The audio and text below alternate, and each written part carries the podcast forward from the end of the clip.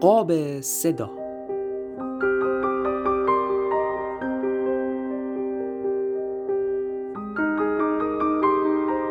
عرض سلام و ادب خدمت شما عزیزان شنونده. امیدوارم که سلامت باشین و پایدار و برقرار.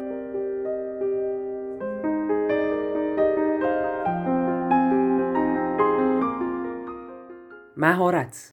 این روزا مهارت عضو جدای ناپذیر زندگی ماها شده. به طوری که اهمیت کسب یک مهارت این روزها در زندگی بر کسی پوشیده نیست و تقریبا همه کم و بیش به اهمیت این موضوع واقفن.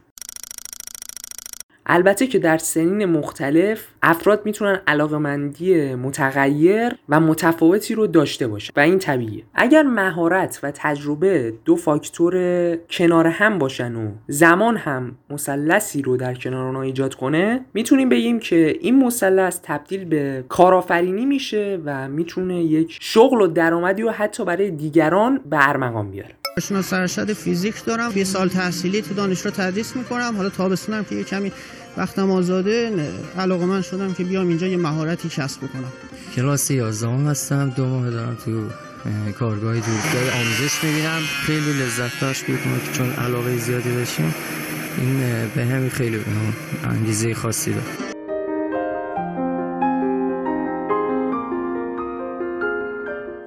گفتگو می‌کنیم با یک کارآفرین نمونه ماهی خاویار که برگزیده جشنواره کشوری هم هست. آقا عرض ادب سلام خودتون رو معرفی بفرمایید بسم الله الرحمن الرحیم. من امید رضا اسقری هستم. چند تا فرزند دارین؟ دو. چند روز در هفته می‌تونین ببینینشون؟ شاید یک روز. اینجا که با ما گفتگو می‌کنیم و محل کارتونه دقیقا کجاست؟ اینجا منطقه رحیم آباد وابسته به شهرستان رودسر استان گیلان. بخش یا حدود منطقه سموش بهش میگن. اینجا چی تولید می‌کنین؟ پرورش ماهیان خاویاری و انشالله تولید خاویار گرونترین ماده غذایی دنیا. چی شد که به فکر تولید افتادین؟ خب دلال متحدی داشت. ما که زمانی کارمون لباس خاکی پوشیدن و جنگیدن بود. بعدش وارد جنگ و جهاد شدیم و بحثای حالا کشاورزی و تولید دست محصول کشاورزی. تو مقوله شیلا یا اسمش بذاریم آبزی پروری.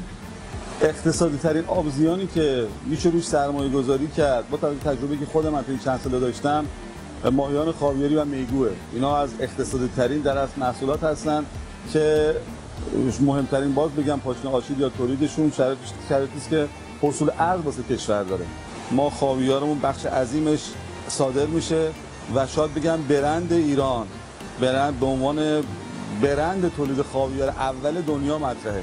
سعی می‌کنیم برند رو زنده نگرش داریم و پرچم در از تولید خاویار رو افراشته نگرش داریم. چرا این روزا به نظرتون جوونا سمت این نوع کارا نمیرن و بیشتر سراغ استخدام میرن. من فکر کنم جوونا بیحال نیستن. الگوهاشون بیحالن ما خب زمان خوبی به دنیا اومدیم. الگوهامون فرمانده جنگ بودن که حالا یه مقطعی توی یه شرایطی ما فرصت پیدا کردیم ازشون الگو گرفتیم.